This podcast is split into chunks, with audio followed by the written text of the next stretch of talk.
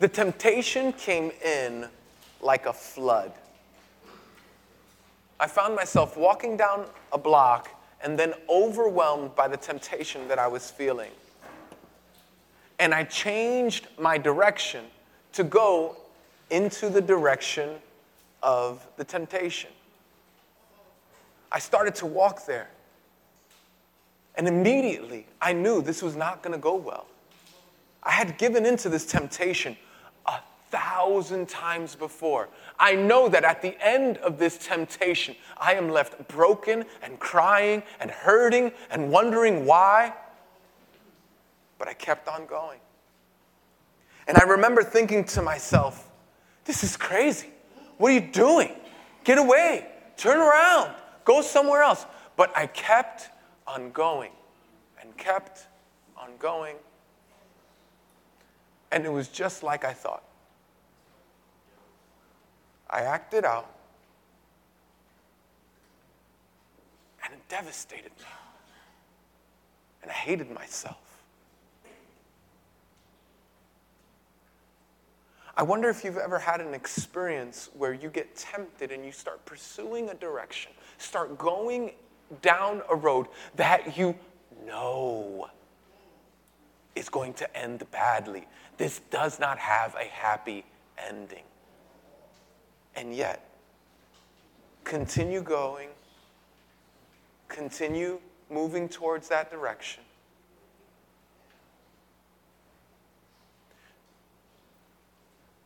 For many of us, our whole lives were changed after a moment like that. The divorce was soon after. The kids didn't want to speak to us anymore.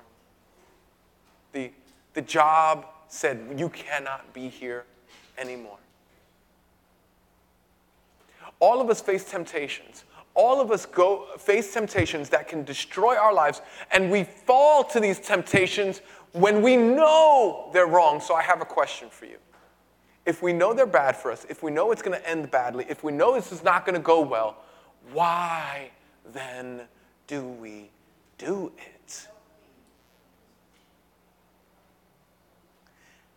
That's what this whole series is about. This whole series is about addressing the thing under the thing.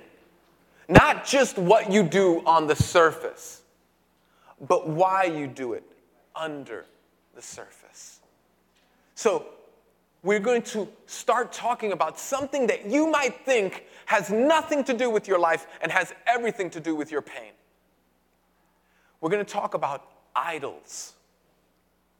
Idols, if you think about it, in the 21st century, you think about idols. Here's what you think about. You go, oh, yeah, tribes in like third world countries where, you know, they worship, uh, where they worship carved images, or they worship an animal, or they worship a, a, a, a, a fruit or something like that. You go, oh, yeah, yeah, yeah, that's an idol. Of course, that's an idol. And I'm here to tell you that that's not it. Uh, I have a definition for you of what an idol is. Here's an idol an idol is anything more important to you than God, anything that absorbs your heart and your imagination more than God, anything you seek to give you what only God can give you. Let's look at that together again. And uh, what's an idol? It's this anything more important to you than God, anything that absorbs your heart and imagination more than God, anything you seek to give you what you, only God can give you. So you see, idols, um, they're, they're, they're not just this terrible thing that we do, like that day that I just told you about. And I'm not telling you what the temptation was, because I think if I told you the temptation, half the room would say, Well, I never struggled with that. And the other half of the room would say, Wow, oh, I get it. But you see, you have your temptation.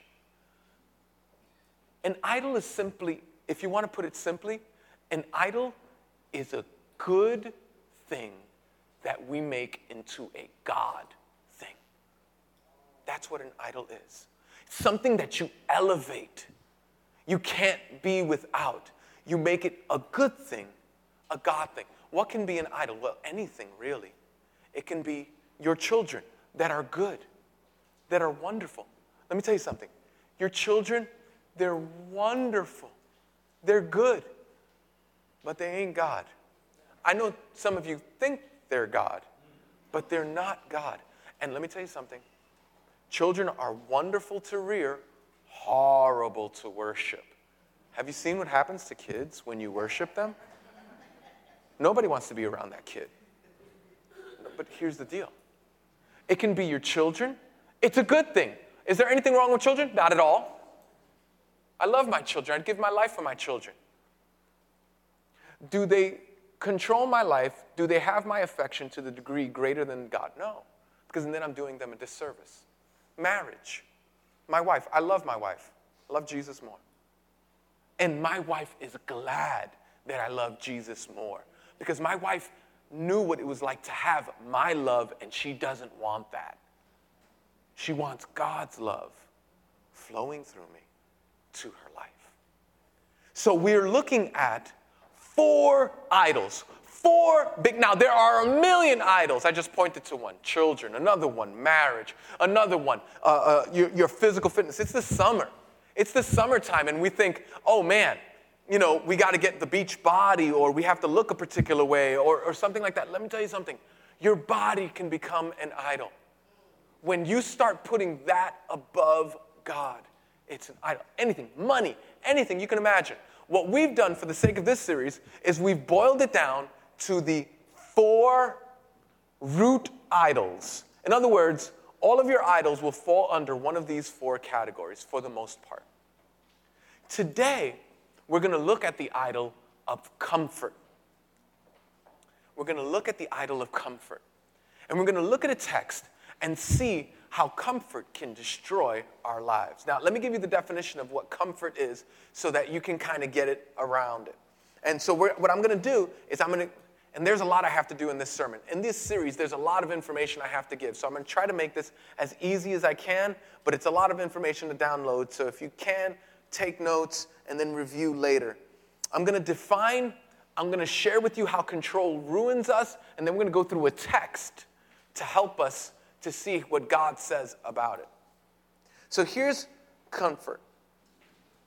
Comfort, and we're gonna what we're gonna focus on comfort. So comfort is the big idol. The little idol under comfort is let's say temptation. And whatever your temptation is, I don't know what it is, you do. So we're going to look at comfort. And here's what we seek when we seek for comfort. Now, let me just define this before, we, uh, before I do that. Comfort is an overlonging for pleasure without Jesus. Let's say that together. Comfort is an overlonging for pleasure without Jesus. Now, we're going to say that again, but this time you're going to say it like it's six o'clock in the afternoon, okay? All right, let's try. All right. One, two, three. Comfort is an overlonging for pleasure without Jesus. Now, this is so important.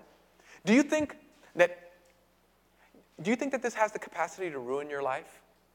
You bet. In fact, some of you have gone to detox because comfort was too much. Some of you have gotten sexual diseases because comfort was what you were looking for. Some of you have. Do you understand what we're saying here?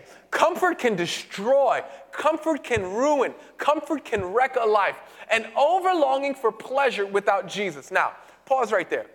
Is pleasure bad or good? No, pleasure's fine, man. Kidding me? I, pleasure's fine. I, I hope so. I hope so. Because, like, I pursue my, my wife is a pleasure to me. Serving in this ministry is a pleasure to me. See, the question is is pleasure good or bad? Is it, is it more important than God? Ah, for some of you, maybe not so fast. You see, here's the thing Am I looking for comfort more than I'm looking? Let me say it another way. When things are wrong, when your body is racked with pain and your job is super stressful, when you're feeling lonely and you just, how, here, let me ask you like this How do you spell relief? Now, some of you are under 40, don't get that joke. There was a joke that went around, and I'll explain it because I really do see blank stares. Um, there was, a, there was a, a, a, commercial that went around, and, and it was this it was a Rolaids commercial.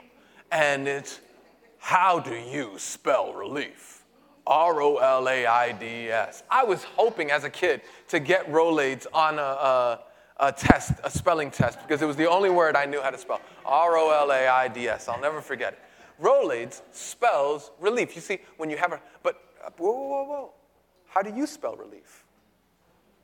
How do you spell relief? I don't know. How do you, what do you look for when you're lonely? This week, um, it was a super busy week, and I felt like nobody understood how busy I really am. And I started to sulk within myself and say, They don't understand how hard I work. They don't know how early I get up and how late, and all this other stuff. And I started this longing for something other than Jesus to bring me comfort. A temptation started to wash over me. You see, when we look for comfort, let me ask you something. When your marriage, I'm going to explain, listen, I'm going to explain to some of you why you cheated. When your marriage was at that crossroads and she was acting horribly and he was so insensitive and they were so bad to you. When that was happening, what did you do to make it through? I think we found your idol. That's you can't blame anyone else. You can't blame anything else. Your idol is what you run to when the chips are on the ground, when your idol is the thing. This idol that we're looking at is comfort, and it's an overlonging for pleasure. That means literally, if after a stressful day, and there's nothing wrong with after a stressful day coming home and watching a sports game, but do you do understand if it's been three months since you've sat down with Jesus in prayer, but you know every statistic of every baseball player that's existing today and before, do you understand how that is becoming an idol? You're looking for comfort, and then you'll walk around and go, You know, I just don't feel Jesus. I know because you're running towards another God. There's another God who's tickling your fancy. There's another God whose bed you're sleeping with. There's another God who's satisfying you. And Jesus saying, Truly, only I can satisfy you. So that's our definition an over longing for pleasure without Jesus. Here's what we seek when we seek for comfort we seek for privacy, a lack of stress, and freedom freedom, privacy, a lack of stress, and freedom. So, like the, the example that I just gave about the watching the sports thing, that's why you're so furious when someone interrupts that, because it's the only way for you to get charged up. And if you're not getting charged up, then all is lost. You'll never be able to relax. You'll never be able to have pleasure. You'll never be able to be refueled. It's the way you spell relief. What's the price you're willing to pay? Well, if comfort is it's reduced productivity. In other words, this is the one that you run to as a distraction. So, you're not the husband you should be, you're not the father you should be, you're not the employee you should be, you're not the wife you should be. You just, you just want to be left alone. You just want a few minutes with your God, and then everything will be all right. What's your greatest nightmare? If this is your God, if comfort is your God, what's your greatest nightmare? Stress, demands on your schedule and time and life. You will avoid that like the plague because, again, you live for comfort. You live to get pleasure. You live for a God that's not Jesus. How do others often feel when they're close to you? If this is your God, here's how they feel hurt. Hurt. Because you're always looking to get away. You only use them for your satisfaction. They're always feeling hurt. What's the problem emotion that you'll experience? It's boredom. You'll be bored with a bunch of stuff. And you'll say, the only way I need to, the only way I need to, the only way I need to is to get whatever it is that you go to. The Bible knows that we're going to struggle with this idol called comfort. That we're going to struggle with temptation. We're going to struggle with running towards things that are not God. So it gives us in Romans 1 18 through 25, and we'll do this quickly. Romans chapter 1, verses 18 through 25. The book of Romans is like the Apostle Paul's magnum opus. It's like his, his swan song. This is an incredible, theologically dense. It's easily the most theologically dense book in the Bible. And so in chapter 1, he talks about how idols ruin your life. Honestly, I could have done this passage with any of the idols that we're talking about, but I want you to see how, uh, right here, this could almost have been the introduction or part two of the introduction. In Romans chapter 1, verses 18 to, through 25. Now, what I want us to do is um, I want us to stand in the reading of God's word because he's holy and incredible. Then I'll read it, and here we are. In verse 24 and 25, we'll read it together. Is that fair? Verse 24 and 25, we'll read together. Here we go. The wrath of God is being revealed from heaven against all the godlessness and uh, all the godlessness and wickedness of people who suppress the truth by their wickedness since what may be known about God is plain to them, because God has made it plain to them. For since the creation of the world, God's invisible qualities, his eternal power and divine nature, have been clearly seen, being understood from what was made, so that people are without excuse. For although they knew God, they neither glorified him as God nor gave thanks to him, but their thinking became futile, and their foolish hearts were darkened. Although they claimed to be wise, they became fools and exchanged the glory of the immortal God for images made to look like mortal human like a mortal human being and birds and animals and reptiles. Therefore, God gave them over in their sinful desires of their hearts to sexual impurity for the degrading of their bodies with one another they exchanged the truth about God for a lie and worshiped and served created things rather than the Creator, who is forever praised. Amen. Please have a seat. This is God's Word.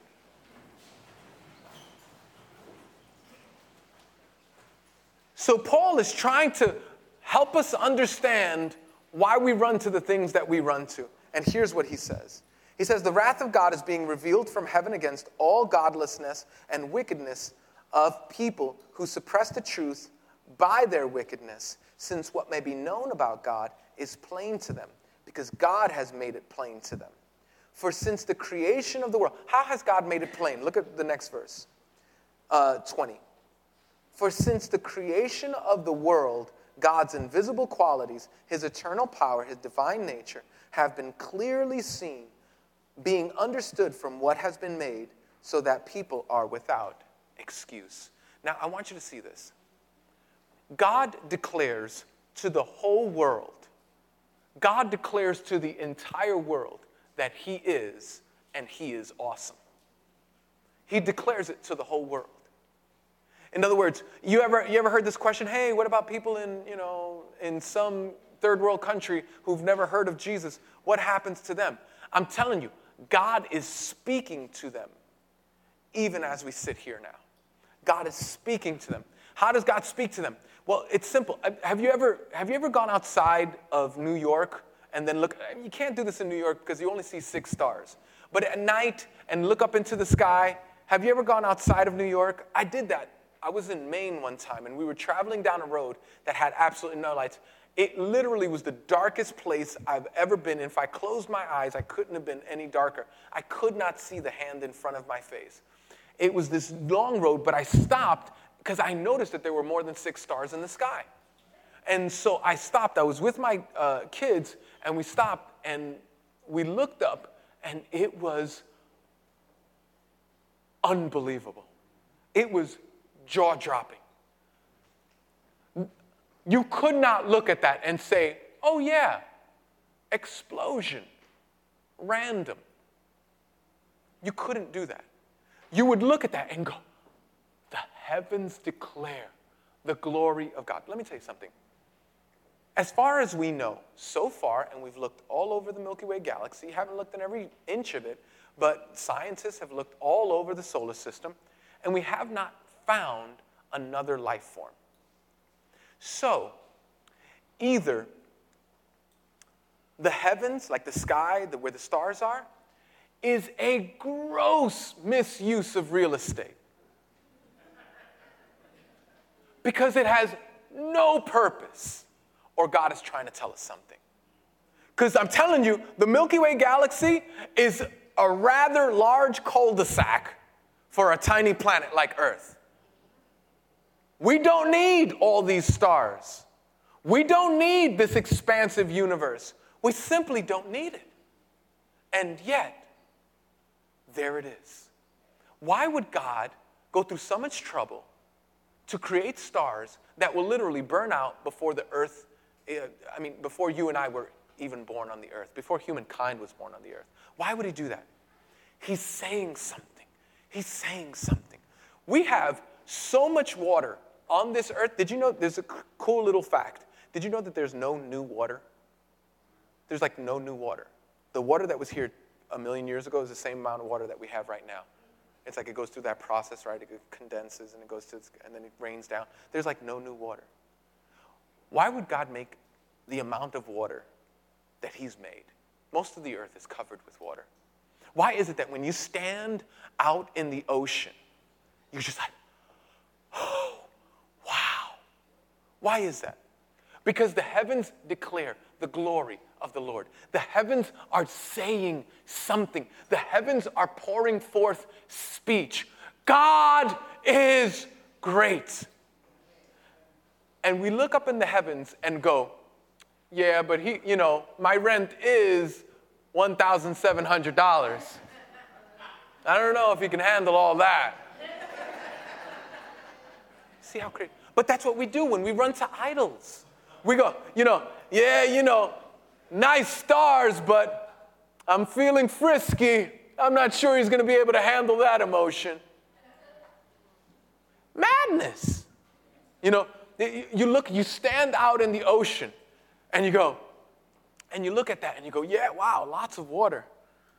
But man, I, I'm feeling stressed and I want to eat not hungry, I just want to eat because I'm feeling stressed. God can't possibly handle my stress. You see, it's crazy when we talk about that. But it's exactly what happens. When you and I run to our idols, when we run to something other than God, what we're saying is, God, you can't satisfy me. You can't. But I have something that will. Thanks for trying. See you later. Paul says that everyone in the earth, they hear the voice of the whole heavens, of the whole earth declaring this incredible truth. There is a God. And, and, and okay, just let me just take a minute for, you know, my, for those I know, we come to, I didn't come to church, I came to church as an atheist. I came to a service like this. I was an atheist. I wanted nothing to do with God. He was just like the last house on the block, so I came. So let me speak to you guys if you came in like me. Listen, you would never, you would never look at a beautiful watch like a Rolex. You would never look at a beautiful Rolex and think that, you know, there was a, a, a clock factory that exploded and then created this Rolex. You would look at it and you would turn it over and you would see inside. And if you saw the gears and how it, you would say, oh my gosh, this is really complex. This is so complex. It needed an intelligent designer behind it to make this complex piece. Or you would never go and see a 2017 Corvette. Have you seen the new Corvettes? They're super sexy. And so you would never see one of those Corvettes and, and think to yourself, you know what? A junkyard exploded.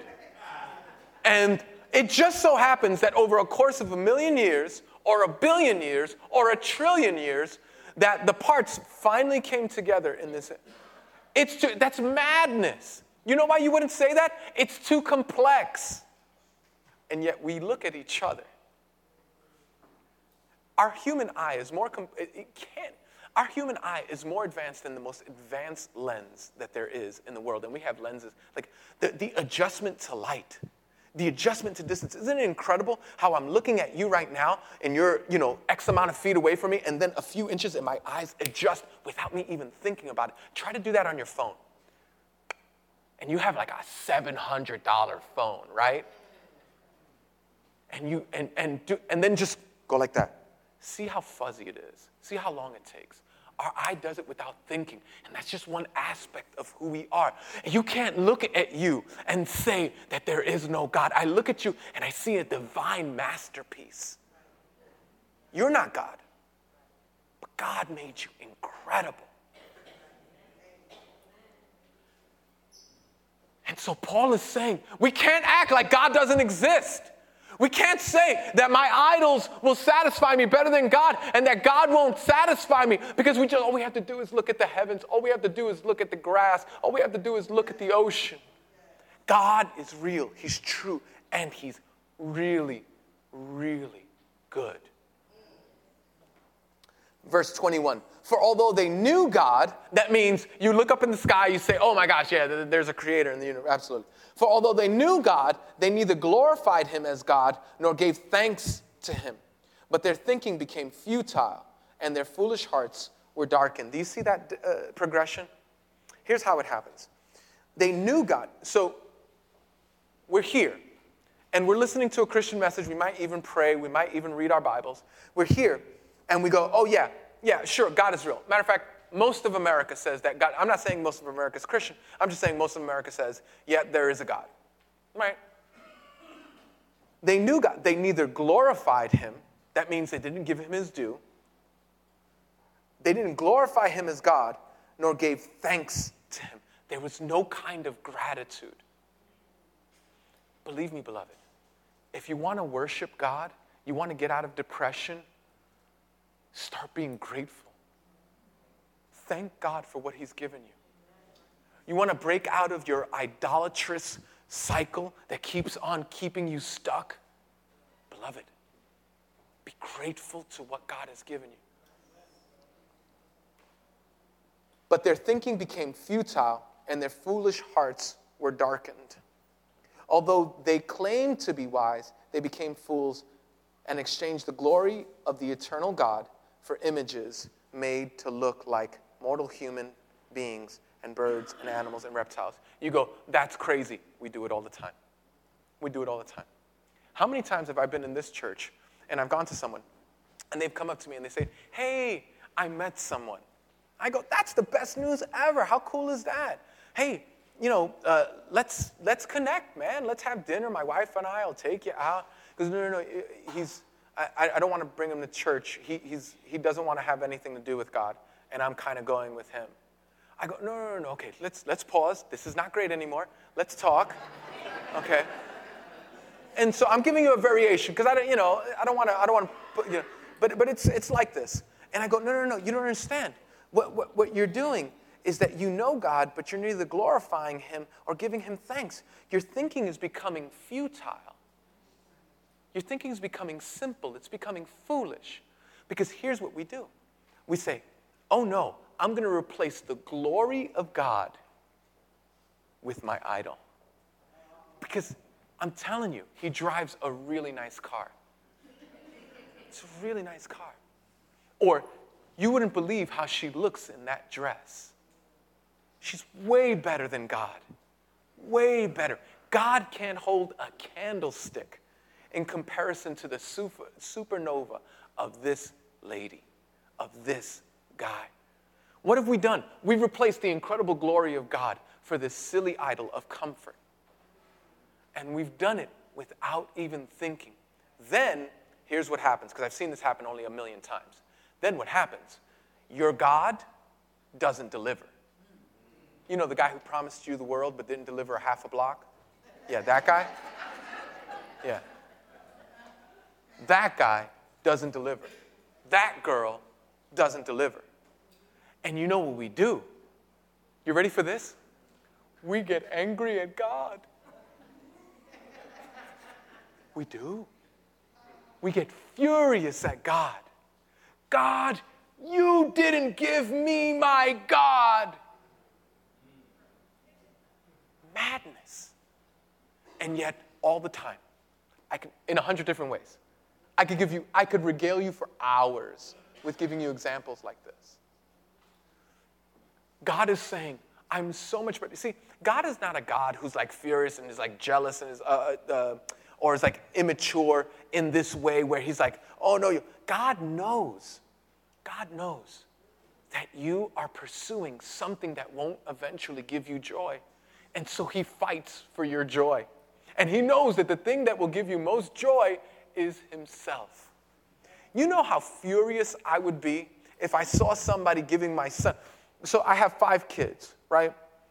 My little son David is four years old. You know how furious I would be if someone was handing him uh, a chocolate bar filled with poison inside?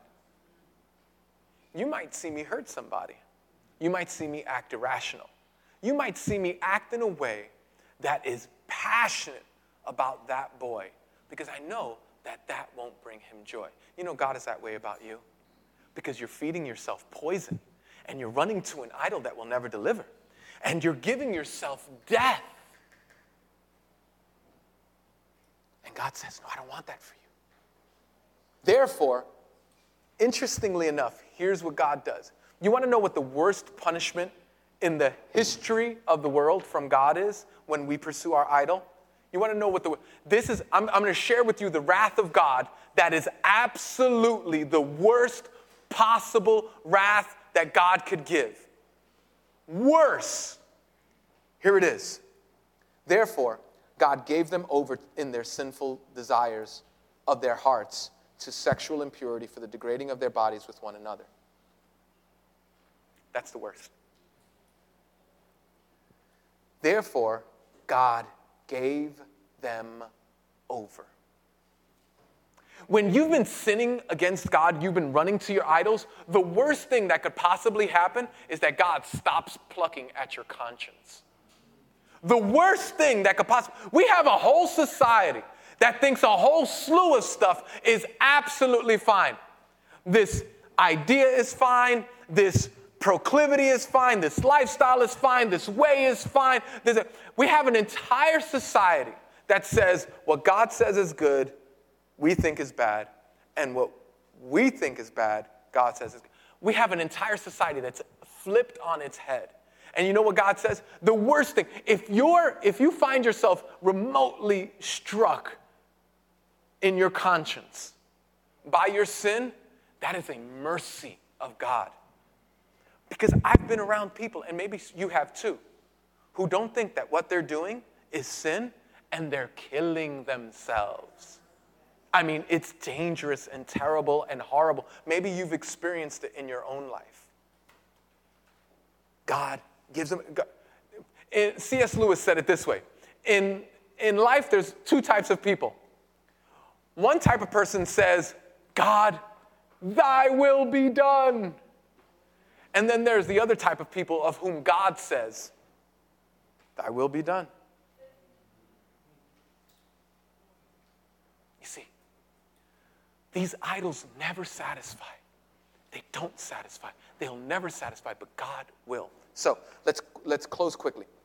They exchanged, verse 25, they exchanged the truth about God for a lie and worshiped and serve created things rather than the creator God who is forever praised. Amen. We're going to close in five minutes, so I need you to really focus because what I'm about to tell you is huge. How then do we get out of this idolatrous cycle? How do we get out of it? How do we get from running like knee jerk reaction? I'm telling you, I've been doing this for a long time. I love Jesus for a long time. And this week I got a little bit uncomfortable and I wanted to run back to my idol. How do we do it? How do we stop running back to this idol? Of, here it is. You ready? It's worship. It's worship. I know, I know, you were waiting for something more cool. Listen, it's worship. It's worship. Let me see if I can explain this. It's worship. When your affections are caught up with someone, it's hard not to think of that someone. It's hard not to. In fact, my, this happens all the time. Have you ever? My goodness, in romantic relationships, it's the easiest illustration I can give, right? You love somebody, and they, go, you love somebody, and they tell you to do something totally crazy. You're like, that's not so crazy. I don't mind. Oh, you want to take my car for a four week trip around America with your cousin who I've never met and she's really pretty? Um, sure. That makes sense to me. We'll, we'll do the craziest things when we're in love. Listen to me. When you love God, it's no longer having to work yourself up to it. So let's go back to what we learned about gratitude. How do I fall in love with God? How do I worship God then? If worship is the solution, how do I do it? It's simply this pause in gratitude.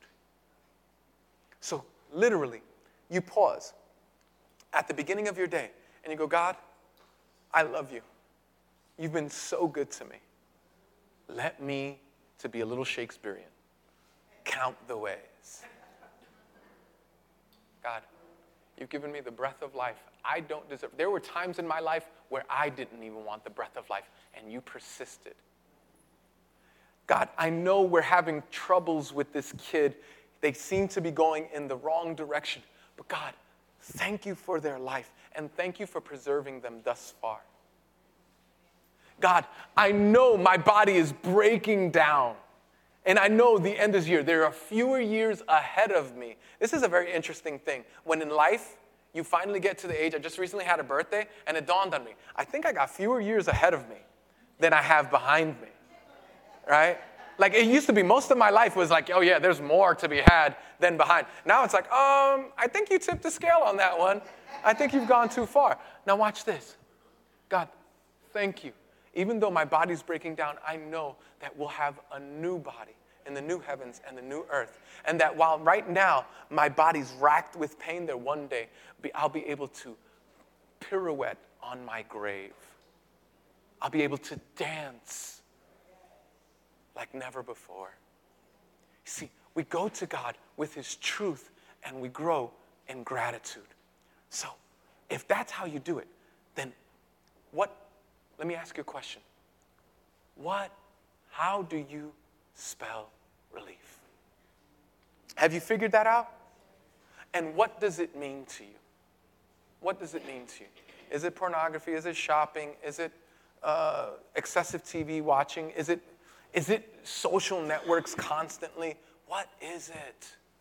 Is it food? What is it? I don't know what it is. Listen, Go to God with it. You have to identify it. So, here's what I need you to do throughout the week. Okay? You ready? Here's your homework for the week. The first thing I want you to do is I want you to go uh, back here and we'll have like coffee and, and some light um, refreshments.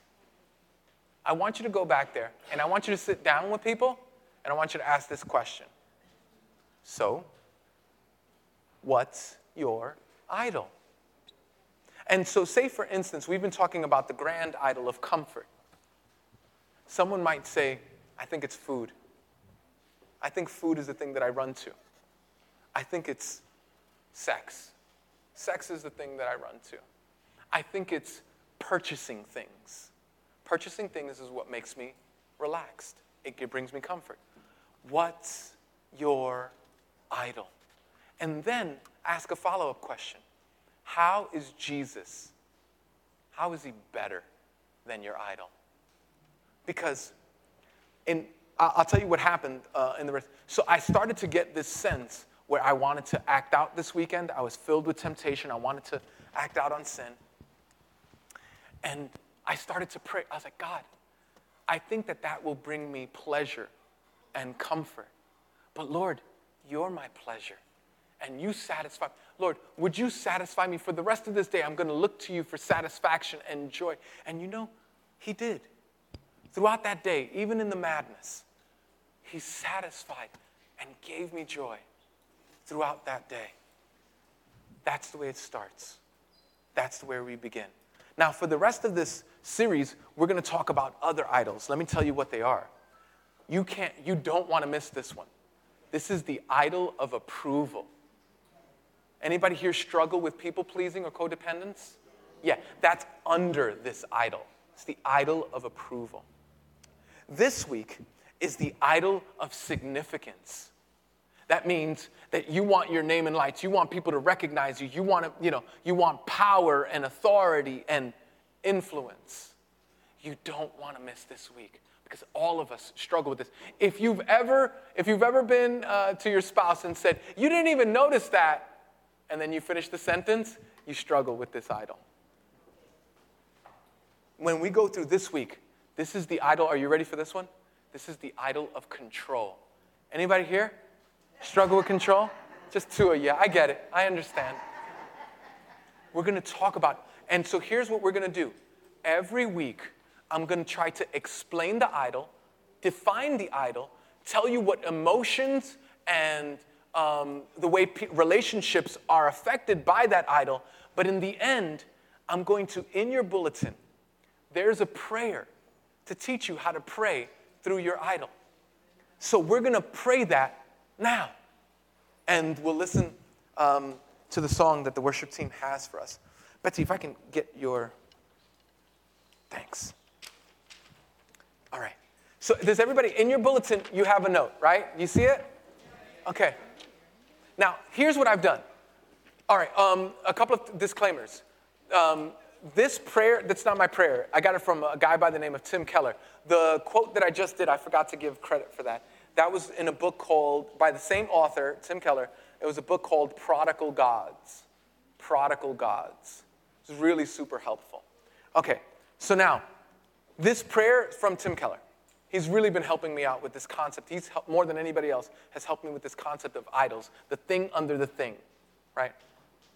This prayer is a prayer that you can pray, and I want you to pray it all week long. Just pray this. There's no magic, but there's no magic in the words, but there's a, a pause where you start reflecting and identifying what your idols are. So, let's read this prayer together. Are you ready to pray with me? To address some of your idols? All right, so let's read this together on the count of three. Are you ready? We're going to take it slow. Read it together. One, two, three. Lord, only in your presence is fullness of joy and pleasure forevermore. Psalm 16, 11. Yet here am I, trying to find comfort in something else? Why rake in a mud puddle when you have set a table for me? Psalm 23 5. Filled with your love, peace, and joy. This thing I am tempted by is just a pleasure that will wear off so soon. It's a sham and cheat, while your pleasure, though it may start small, will grow on and on forever. Proverbs 4:18. And remove my idols of pleasure, which never can give me the pleasure I need. So, what I want you to do is this week, would you do this? How long did that take? Did that take 35 seconds? I don't think so. It, it was very short. Here's what I want you to do I want you to take five minutes and I want you to pray the simple prayer Lord, only in your presence is fullness of joy and pleasure forevermore. And then where you see Psalm 16:11, I want you to open your Bible to Psalm 16:11. Just open your Bible to Psalm 16:11. I'm going to do it now.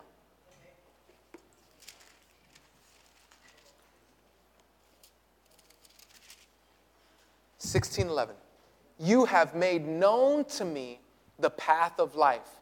You will fill me with joy in your presence, with eternal pleasures at your right hand. Would you do me a favor? Just turn there when you're praying this each day in the morning and just think about what that means for you. He will fill you with eternal joys and pleasures.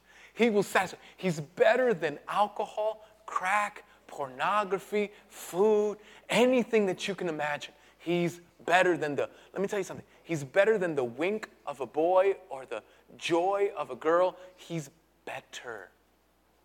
Take the time to be reminded about how much better. And then as you pray through the rest of it, just look up the scripture as you go through it and ask God to point out the idols in your heart that you're giving into.